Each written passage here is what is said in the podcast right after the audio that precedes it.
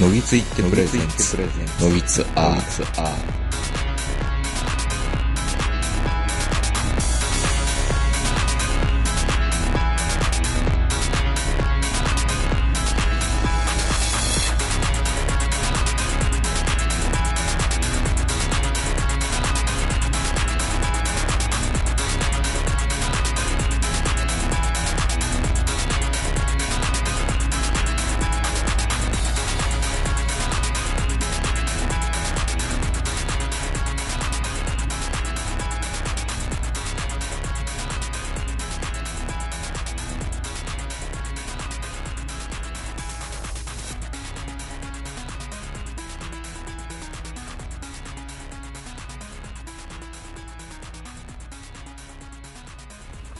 年明けですかね、うん。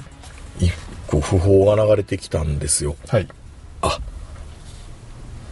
飲み屋さんこんばんは、東横名人です。本 び日っのくりした、なんかもう、何もい言わんといきなり黙り込んでるから、なんかあの、セナがなくなった時のフジテレビみたいになってるなと思って。 それでもラジオは続けていくんです。いや、ずーっと、半分泣きながらずっと黙って、なんか喋れや、お前らって思ったら、セナが。えー、東横名人です。えー、本日も山梨県海市内のスラザウォークよりお届けしております。ということでね、森脇さん。いやいやいやいや、森脇さんじゃないですよ、坂本なんですけども、はい。あのーあの F1 の解説をしてた今宮淳さんが、ん突然、ね、虚血性心疾患、うんえーで亡くなられて、70歳っていうので、まだすごい若か、若いんまあでわすよ。若いっていうのもあるし、あ、もう70なんだっていうのもあるし、両方ですね。多分、今宮淳がいなかったら中島悟も、あっこまで世に早く出てなかったかもしれないえし、、もう、もしかしたら F1 のシートも今宮さんがいたから可能性はありますよね。あ、それぐらい。うん。まあでも、中島悟はいずれ出てたのかもしれないけど、まあ、あの時点で相当遅かったですけどうね。ん。え、あれ、F1 乗った時でもう26か7ぐらいじゃなかったです。しかし、もっと30。もう30な。か35か6ですよ。あ、ギリギリやったんですね。うん言われてから結構まだそれでもなかなかで、うん。で、あの時に、その、その時点でも、いや、ギリギリ間に合ったって言ってるけど、いや、間に合ってへんやろええよっってて、みんな思ってましたからね。そうそうそうそうそう。で、本当にあの、僕らは印象残ってるのは、んその、古舘一郎と、うん今宮さんと森脇さんと、うんね、ピットリポーターのん河合ちゃん、あの、鈴木保奈天美海の元旦元旦那、那ですよ。河合ちゃんが、うん鈴木保奈美と結婚できるぐらい F1 はすごかったんですよ。そう考えるとすごいですよ。すごいですよ。それが一番すごいんこでれすよ。がすごいですよね。鈴木ほなみが行くんですよ。たかがピットレポーターに。いやいや、たかがピットレポーターにって、河合ちゃんもすごいんですよ。うん、何があの、帰国子女でペラペラペラペラ喋れるし、うん英語も。うん。うん。で、僕はだからやっぱり一番春季に影響を受けた人の一人でもあるんですよ、やっぱり今宮さん。男。前でしたしね。まあ、織茂正夫みたいなねう。ん。織も正夫って、 まあ、あの、例えがわかるかどうかわかりませんけど、男前でした。男前でしたよ、はい童顔で。うんえー慶応大学卒かな、確か。うん。なんであんな詳しかったのえ車になんであんな詳しかったんですかあの人。自動車研究会みたいなのに、慶応うんうのんそのサークルに行って、うん。で、海外にこう、なんか、留学みたいな感じされて、金持ち。多分ボンボンなんじゃないですかね。まあ、あの当時の、あの、車界隈の人たちって基本ボンボンですよね。そうじゃないと車なんか乗れ浮ないき屋から、東ね。城とか全部そうですけど。木屋東四郎ね。ボンボンなんでしょあれ全部。そう。すごいなんか大冒険したみたいななんかあの本とかあります金けど。持ちやからやろ金持ちやから車買ってもらってるやんみたいな話でしょ、で、みんなでなんかレース、レース、サーキット上で遊んで、うんみんなでヨーロッパでも1位取り取りましたよみたいな。金持ちのボンボンがみんまなあ、で。 基本的にモータースポーツは金持ちのスポーツですから、ですよね。それはサッカーと違いますよ。なんかあの、高橋幸宏が、なんかあの、自宅の別荘でライブやってましたって聞いた時になんかちょっと高橋幸宏から俺、細野派に入れ替わりましたもんね。やっぱ細野さんも金持ちやから りね。 そう。でも後から聞い細たら野、さんのおじいさんもタイタニックに乗って乗って死んだからね。そう。後から聞いたら坂本龍一もみんな金持ちそうややねねんん。さだまさしもそうやってん。没落したけど。 途中で。でも、大体、ああいう人たちね、金持ちなんですよね、基本。文化っていうのにゆとりがあるから、できるわけで、そうやねん。結局のところ、あの、ピアノ習ってる子は東大行けるっていうやつと一緒の話で。それはね、経済状況と否定、え比例してるだけだから、うん。うん。ですよね。結局朝ごはんも関係ないねんな。いろいろ言われ ますけどね。いろいろ言われるけど。じゃあ、遺伝子とかじゃないの。ん経済なの。環境ね環境なの。環境なんですよね。ピアノ鳴らしとくべきやったかな、やっぱり。 違う違う違う違う。ね、今宮さんが亡くなって本当にいろいろね、んあの、いや、思いのほか、今宮さんが亡くなったって言っても、そんなにツイッターのタイムラインとか出てけへんやろと思ったら、ずーっと3日間4日間ぐらいしつこく、うん。いっぱいみんなが、ツイあの、今宮さんが今宮さんがって言われてあ。なたが F1 関係をフォローしてるっていうわけではなでい。はなく、僕はね、唯一 F1 関係でフォローしているのは、フェルスタッペンいやフェルスタッペン、英語喋るなのに、フォローしてもできないから、あの、高木優さんっていう、えっ、と、F1 の総集編、年末やった総集編とかの構成作家の人はフォローしてる。はいはいはい。あの、すごい、武士である。なんとかであるみたいな最初のオープニングを流してたじゃないですか、F1 って。あの構成を考えてた、なんか、F1 詩人みたいな人なんですけど、その人フォローしてたぐらいですけどね。僕の方はあんまり上がってないですね。 うん。まあそんなね、いろいろタイムラインが流れてる中で、まあリスナーさんからもツイッターでつぶやいてる方がいらっしゃったんですけど、ノギツのハッシュタグをつけて、ノボさんです。F1 バブル以前にタミヤ模型の月間ミニ情報誌、タミヤニュースにも記事を書かれていましたね。今宮淳。ね。えー当時は F1 やモータースポーツのことは分からずに読んでました。ご冥福をお祈りします。野木ザールでトークを。あんなマシンやエンジン、そうそう、そんなドライバーいましたね。みたいな点。みたいな。まあ、F1 の話をしてっていう話なんですけど、やっぱりその、僕ら一番印象残ってるのはやっぱりセラの死んだ時の、あの、よくわからないよくわからない。放送でしたね1。時間ぐらいなんか、立ちっぱなしでひたすら、この涙をこらえてる人たちを見るっていう。いやー、それを見ると、うーん、やっぱりみんな、まあ F1 サーカスっていうぐらいだから、ある意味まあ、仲間意識ってすごくあるとは思うんですよ。んで、事故とか起きたら、やっぱりそれはもうみんな、みんな、し我が事のように心配もするし、まあ家族とかとかであんま言いたくはないけど、まあそういう仲間意識もすごいあったんでしょうね、みんな。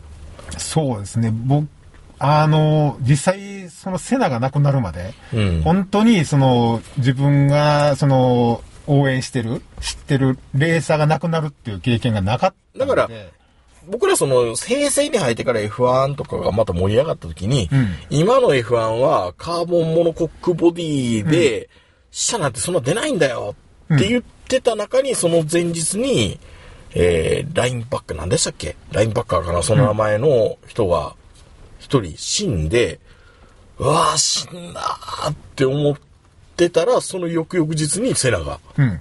亡くなったから、いい、こんな立て続けに来んのみたいな。しかもセナって確かもう真正面で激突したんですよね、壁に。うんうん全く、だから結局のところ、その、ハンドルが効かなかったとか、ブレーキブが。レーキがとか。うん、っていう、とにかく、まあ普通はね、その、こうぶつかりながら、うんその横転したりとかしながら、じゃなあくーて、もってう、ね真正面から、うんもうぶつかっちゃって、ほんで結局ハンドルがこう胸のあたりを圧迫して、うんみたいな感じなんですけど、確か僕その、 その F1 に興味を持ったら、その、フジテレビの F1 以前に、その、少年サンデーで連載された赤いペガサスっていううん F1 漫画があって、うんで、その中で、主人公と同じレースの、同じレーシングチームの、うん。あの、主人公はケン赤羽で、同じチームにあの、ペペっていう若い子がいて、自分の妹と結婚するんですうけど、ん。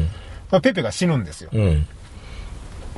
あの時の、あの、死に方とか、それから、で、その前にも、あの、同僚がいたんですよう。ん。それが、それちょっと名前忘れたんですけど、その同僚も死ぬんです。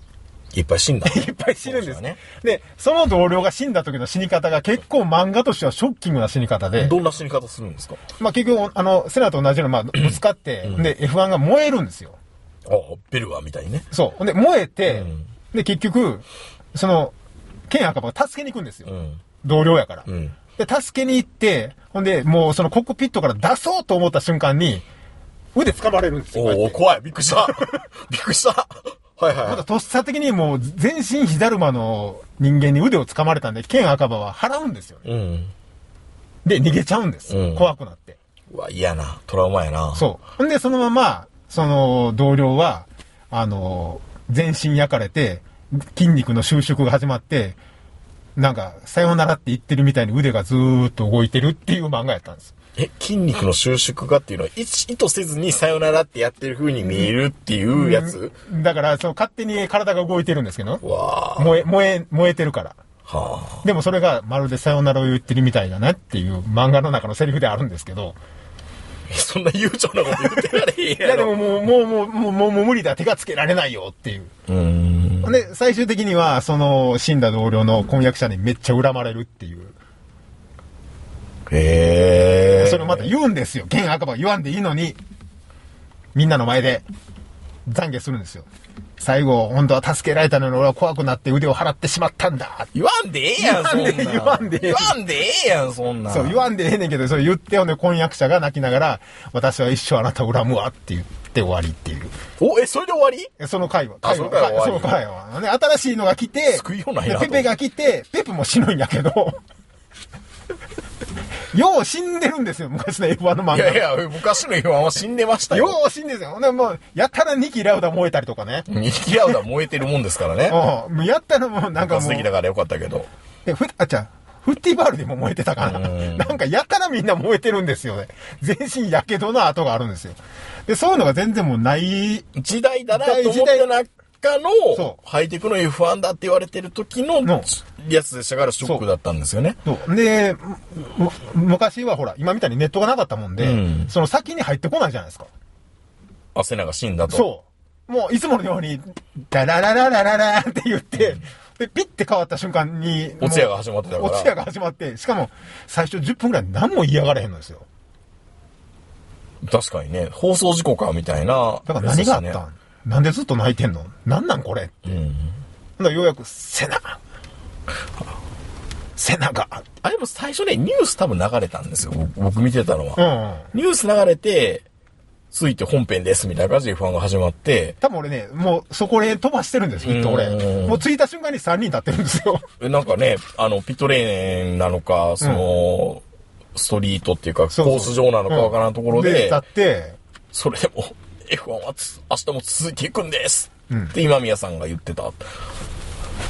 あの今宮さんが。今宮さあの今別に、セナが話をしようと思ってるわけじゃないです ん。よい。や、そうなんですよ。で、うんただ僕らはやっぱりね、なんか、やっぱりみんな遠征とかいっぱい行くから、仲いいんだろうなって森脇さんとか、津川さんとか古舘さんとか、全部、どうもね、全部仲いいっぽいですね。うんなんかその、さっき言うたその赤いペガサスの漫画でもそうですし、その後、別にこれ F1 じゃないですけど、バリバリ伝説でも、そのサーキット回るじゃないですか、みんな。まあやっぱりね、す土ごい佐回りしていくそとう仲良くなるんですだよ。から結局みんな。な参加す仲間みたいな感じになっちゃうんですようね。んだからあの、普段、レース中はそれをババチバチやりますけど、中指立ててね。。そうなんかピットに殴り込みに行くみたいなのもあるけどけど、も、でも普段は、なんか、お互い飯食いに行ったりとか、んホンダの、ホンダのところに飯食いに行こうぜ、みたいな。ああ、まあまあ、パドックには入れるそって言っうそうてたんですけど。そういう感じでやってるもんで、やっぱり一人が亡くなると、うんその、串の歯がかけたような感じで。それでも続いていくんですってなあるんですけど。そうなるんですいけど。や、でもやっぱりなんかね、いい、いい50とか40、50で、ああいう風になんかみんなと仕事できたら楽しいんだろうなと思いながら、この思春期の、僕は見てましたよ。なんか。なんかこ楽うしいんでこういしょううのっねてい。いんやろうなーってんで、まあ華やかだし、まあ毎毎回毎回やっぱいい F1 来るって言ったらイベントじゃないですか、その国からしたら。だから、ずーっと晴れの日が続いてるんだろうな、面白そうだなーって。敵屋さんみたいなもんですからね。まあ行くとこ行くとこ祭りなんですそうから。そうそうそうそう。だからもう、ほんで、一回その祭りの雰囲気味わって、高揚感味わうと、ともう、い、そのね、日常に戻れないじゃないですうか。ん。だって、自分で祭りを開催しに行くんですよ。まあまあまあ、まあ。行くとこ行くとこで10万人ぐらい集まってくるんですよ。うん、そうですよね。うん。そら楽しい。楽しいですよ、それは。人。生だったんだろうなとも思うし。うん。うん。いやー、でも、まあ、あ、その今宮さんうん。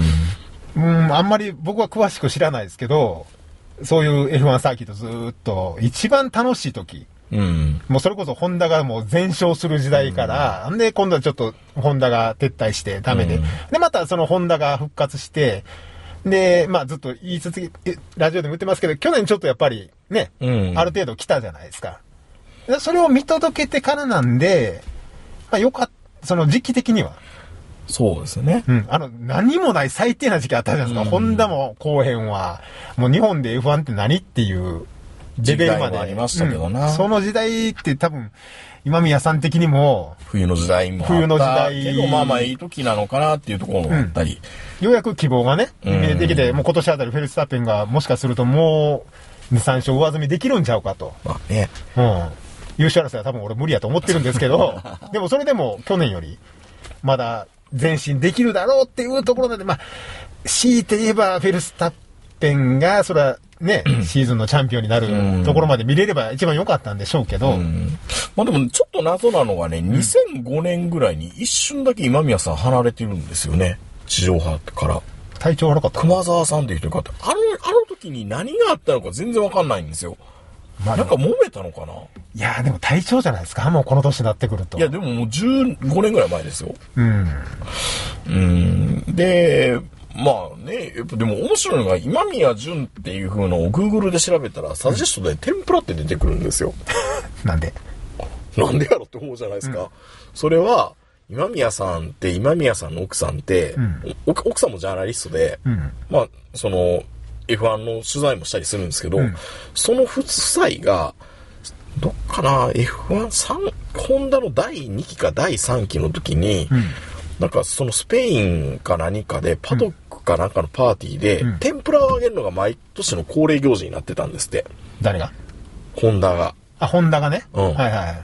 その、ホンダのエビ天か天ぷらを、夫妻でタッパーを持ってきて、タッパーに詰め込んでたっていうのが、 すごい悪口を書かれてるんですよ。ええやんって思うんですけど、まあ、持って帰りたかったんでしょうね、これが。いや、めちゃめちゃ美味しかったらしい、その天ぷらがうん。うん。うん。気持ちはわかるよね。気持ちはわかるけど、まあ日、本人としては。僕らん、よもや二宮さんに、そんなアンチがいると思ってなかったんで、んうん改めて2ちゃんとかバーって見てると、まあ叩かれてましたね、二宮今宮さん。まあね、全然こいつ分かってないとか、解説が、ああ、うーうーみたいなとか、うん当たり前のことしか言わない。解説ってそんなもんやん。松木さん見ろよっまあ、そうですね。て。うん。まあ、どっちかというと今見さん、あの、解説としたら松木さんよりはゴルフ寄りですからね。まあまあ確かに、あの、慎重にん、淡々と。淡々と。んまあ、グリーン横です。っていう、そう、そういう感じの感じじゃないですかい。音声ガイドかみたいうな。ん。でもまあ、あれはあれで、あの、いやまあまあ古古舘さんがいた時代だと、ちょうど良かったんですよね。まあ、生と同みたいなね。そう。正直、俺 F1 の中継に古舘が来た時に、んちゃうやろって思いましたもんね。う。あうん。だから、やっぱ、プロレス古舘世代じゃないですあ。か。うん。ね、戦いのワンダーランドの古舘しか知らんから、え、古舘起用すんのって思いましたもん、最初。でもよかったんですよ。それで。よかったのうん。と思いますよ。まあね、まあ、た、ねしかもあれ、時代が良かったんでしょうね。古舘に合わせてマンセルが登場したような感じもあるじゃな いですか。元からマンセルはいた、いた、いた、いたおけんねんどけ、ど、なんかピタッとはまっ、はまった、ははまっまた。、はまりましたよねだか。らそっから先に古舘一郎が「報道ステーション」やって、なんかすごい有識なんとかで意識高い系に。なってすごいげんなりしたっていうのもあるそうこんな人やったんや ってやっぱり古舘ってやっぱりね、あのー、猪木とか、うんマンセルとかを中継させる方が良かったですよ絶ね。対 そうですよそう。あれ、マンセルおらんかったら古舘もなんか喋るとこないよ、あんまり。うん、まあまあマンセルとかチェザリスとかねそうそう。あ、コこアれ、シアとかそう。だから、ああいうね、その、ちょっと、暴れん坊がいないと。あれプロレスチックだったんですよそう、あ昔の頃の。昔の F1 F1 ははプロレスチックだったんですよ。キャラが立ってたし、うんキャラ立今ってた今だってみんなシュッとしてるじゃないですかそう。だから、今やとフェルスタッペンとか、古舘がやっても、そないにね、みんなクレバーやん。走ってるやつみんな。みんなええとこの子っぽいしねいいところばっかりボンボンやし、なんか、ちょっとああいうの見てると、やっぱり昔の本当にね、暴れん坊的な人たち、うんまあ、昔も金持ちやねんけどね、 全員基本的には。まあでも、ちょっと下品なところも、まあでも、い今の方がなんか、あからさまにしないけど、もっと、うドス黒いもあるんでしょうね。元からドス黒いけど F1 って。うんまあまあもうそのドス黒さを楽しむのが F1 ですからね、基本は。基本的にはうんね。、政治の話を。うん。それも含めて、含めて、まあ、ヨーロッパ、ヨーロッパの社会って汚ねえなみたいな。それも含めて、 F1 ですからそうね。。 F1 にはイエローモンキーなんていらないんだいよ。らないのよ。っていうところで入っていって、勝つのが、カタロシスなんじゃないですうか。ん。でそこはもうしょうがないですよね。もう、だって、もともと向こうのもんなんだから。そう。勝手に日本が言ってるわけですから。そうそうそうホンダでございって言って。ホンダでございって言って、しかも買ったりするんですから。うん。買っちゃダメなんですよ。それは規制もされるよね。そうん、簡単にう。。うん。だからそこは空気読んで、凱旋門賞のようになんか知らんけど抑えてみるとか、え、あの、例の、協定の選手みたいにそのあれはあかんやろ。あれはあかんね。あれは八百長やろ。あれは、あれ僕らね、話変わるけど、協定のレースで、んあれは絶対できないんだと思ってたんですけど、やっぱりできるのね。あれだって、すごい協定って遮断されるわけでしょあその、う遮断されてたん宿です舎に。そう。でも事前に言っといたら、できるよね、多分言っても。そうやね。だからね、これが、あれでもう馬3連、やったらまだできへんのですよ。まあまあ、馬、馬のやることですからね。馬のやることやからね。うん。でもあれ、本当に分かりやすかったみたいで、その協定知ってる人たちは、いや、わざと抜かしてるやんってすぐに分かったぐらい、スピードを落としてたらしいんですよ。あからさまに。あからさまに。だってあれ、結果分かったのって多分転覆事故があったかそうら、転覆事故になったらほぼもう1マークうんあの回った順にしかもうゴールまほぼできないじゃないですできないですようか。んできないのに、に、抜かせるもんやかせるもんやから。、それはあかんわ、そのアクシデントはもうアクシデントで許す、許してもらおうよって。その八百長の仲間に、仲間にね今回ちょっとテンポこがあっれたかはやらっ、たら、先々揉めるから。うん。だから抜いた方も怒られたんですよね、あれ。うんえ、なんで俺3着みたいな感じになっちゃって、結局、あのね、バレたってあいうれも転覆がなかったら分からんかったのいや、わからんかっもしれない。たでしょ。ねね、っていうか、ね、おそらく何人やってたかわからへん。他にもいんのかもしれない。他にもいるし、本人もここ何年ずっとやってただろだろうと。だからあれもだから、拡大に、うん、3連単じゃなくて、拡大連服みたいな、そうそうあれのせいっていうのもあそるうわそけでうしそょう、もちろん当あたるりやすくするまあっていうの3着までもうね、あの、船券のその対象になっちゃってるので、まあでもね、もう最近僕協定全くね、この長野にはないんでやってないんですけど、昔みたいにキャラ立ってないから、古舘さんに実況させてももう無理でしょうね。まあね。まあ女子はまだ面白いのかもしれないけどねう。んだって黒い弾丸とかモンスターとかみんなおれへんねんで。もうだってもうね、もう植木とか服部君もそれも全然いなくて、今、トップでいる人が誰なの誰かもわからない。わかんないですまあよ。僕も去年2回ぐらい行きましたけど、もう全然わかんないです。うんびっもう、もう協定離れて15年ぐらいかな。くりするのが、年末の協定番組に、八木沼純子が出てるのがよくわからないんですよ。え、そうなのフ八木沼純子ってあの、すィギュアの人。フィギュアのはいはいトーループ、ダブルトーブループ、んトリプルルットツ、ーブルル。ッツとかって言ってる淡々な八木沼さんに僕らは、うん、たまらんってなってるわけじゃないですか。クールみたいな。ただ単に技の名前言ってるだけや言ねってるんだけだけど、なんか知的だし、ええとこのお嬢さんっぽいし、綺麗し、すごく僕八木沼さん好きなんですけど、どう考えても渡辺恵美よりもようできてますよね。まあまあまあ、そりゃそうだ。うんそりゃそうなんですけど、なんで八木沼純子が、協定のレディースなんとかカップみたいなのとか、出て、植木さんも解説で出てるんですよ。あ、あの、あの植木ちょっとこわもての。こわもての植木さんちょっとこわもての、あの、顔面をプロペラで切り裂かれたあの植木さんが。その傷目立たないけどね。うん、もちろんね。なんで八木沼さんって協定出るようになったのそこれご存知でわかんないですす。か全然わかりません。あの、協定の人脈って未だに俺分かれへんねん。なんかある CM とかもやたら変なやんが出てきたりするやん。ボートにゃになったり、ん今は、今は何田中圭と渡辺直美ですよね。なぜ渡辺直美やったんか未だに分からへんしね。まあまあ、女子の好感度が高いからじゃないのかっていうのあも。あ、そういうことか。うん。いや、まあ、でもね、協定八百長。だから、俺、協定の八百長っていうのは、あの、その、外の八百長じゃなくて、よくある昔から、あの、勝手に持ち込んではいけないプロペラ持ち込んだり とか、あの、も持ち込んではいけない部品を、要は自分が勝つためにね。だってもうモチベラ性じゃなくなっそうそうそう。ちょっとじゃないですかうんだからそういう、自分が勝つための、そういう八百長っていうのは、昔からうん、ちょこまかあったんですけど、本当の八百長ってあるんですね、協定でも。あったんですね。あったんですね。いや、それは制度のせいかもしれないね。競輪やったらまだいろいろあるじゃないですあかー。なんかできそうな感じあるじゃないでですきか。るできる。でも、協定みたいなあんな、1、一マークのターンで全部決まるようなやつで。ほぼねほぼ。まあ、もちろんね、明らかにやる気ない奴はいました。うんでもそれはあくまで、もう自分は点数稼いでるし、なんか、あ、こいつ、こいつに勝たせようとしてるなっていう。ん例えば後輩とか同期とか、例えば賞金をやったら同じ。まあまあ、Q が上がるか上がらんかみたいなやつがいたらね。そう、GSG とかだったら、こいつ、同じ大阪のこいつに勝たせようとするからとか、そういうのでやったらまたわかるんですけど、いや、それ、スピードとして後ろのやつ先に行かすって、あれはないよね。そんなわかりやすい。それやったらまだ大相撲のバーンと当たって、あとは流れでみたい流れな。 そうその方がまだ、まだいいじゃないですか。まだなんか、うまいこと見せてくれるんだろうなって。うまいそうそうそうそうそう駐車相撲をね。うん。まあ普段から巡業の時はやってるからね。うんうんあとは流れではね あとは流れでっていう。そうだ、協定であとは流れでって。ありえへんでしょ、そんなの。まあでも、制度のせいのような気がするな、やっぱり。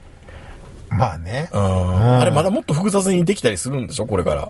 できますね。ねうんななんかまだまだまだ種類増えるんじゃないかって言われてるんで。ただ結局まあそういうのも全部、あらかじめできないように、出走表っていうの、出出廷表ね、うん前の日の夕方前まで分かれへんわけじゃないですか。うん。何、何号艇乗るのかとか、いいんかどうかとか、誰と組むのかすら分かれへんのに、スマホ持ち込んでたわけで しょうん。どうやって持ち込んでたか知らんけど。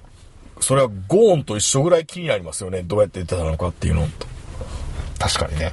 もうゴンはもうほとんど分かってるようなもんいですや、よ分かってますよ。このヤマハのやつで、ヤマハが注意を促してるぐらいですから、人は入っちゃダメですよ。入っちゃダメですよもしかしてその、男にしか隠せない場所っていうのがあるのかな、スマホ。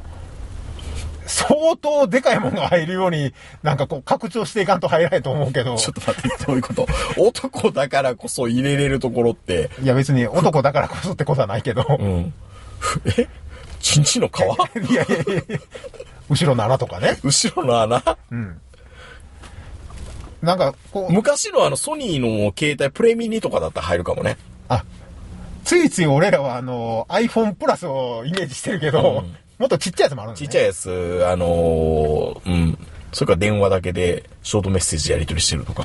うんうん。それこそ僕はずっと思ってたけど、モールスとかでやり取りするやつがいなかったのかなって。トン、ツートントントン。いや、そう考えると、あの、隅のの近くに、あの、その選手が入る、あの、競争会の宿舎あるんですけど、ん一応窓はあるんですよ。やばいじゃないですか。そう、だから、普通にね、あの、懐中電灯パチッ、パチッって、ようやるじゃん、スパイが。んうん。あれで、こう、やりとり、やろうと思えばできんちゃうかな。の、な、か、飛ぶ。 とか、そうそう。で、いけるでしょ。うん。まあ、昔やったらもう、あの、1着、2着だけで、しかも、野中1本かぶりやから、炭の絵やったら、うん野中飛ぶかどうかだけ分かればそれでいいじゃないで すか。でもそれ、野中飛ぶって、野中さんが飛ばないと、うん。あ、飛ばしたらいいのか。そう、野中さダん。ンプして。そう、 野中さんが、んまあ、転覆するとかね。うん。 1コーナーで。それでも、転覆したら転覆さしたで、んリスク結構高いですけどね、そいつもやねっ。ぱせやん、高いねんな。だからやっぱり制度のせいですって。どうすんだからそのバランスやっぱり整えないとダメなんじゃないですか。でバランス。 3連単までしかやらないとかね。あー大体ね、うん。今回の選手は、うん一応上のクラスになってるんですよ。 A1? うん。おー。結構上のクラスなんですよ。うん。それで金に困ってるっていう時点でね、浪費してたのかないいや、浪費ししてたんですよ。うん。今の日本にはあるまじきことですけ ど、多分浪費し、浪費してたんですよ、きっと。うん。なんか、競馬に狂ってたとかいう噂もあります けど。いや、でも本当まあ、これは、もう一番厳しいと思ってましたからね、競馬よりも。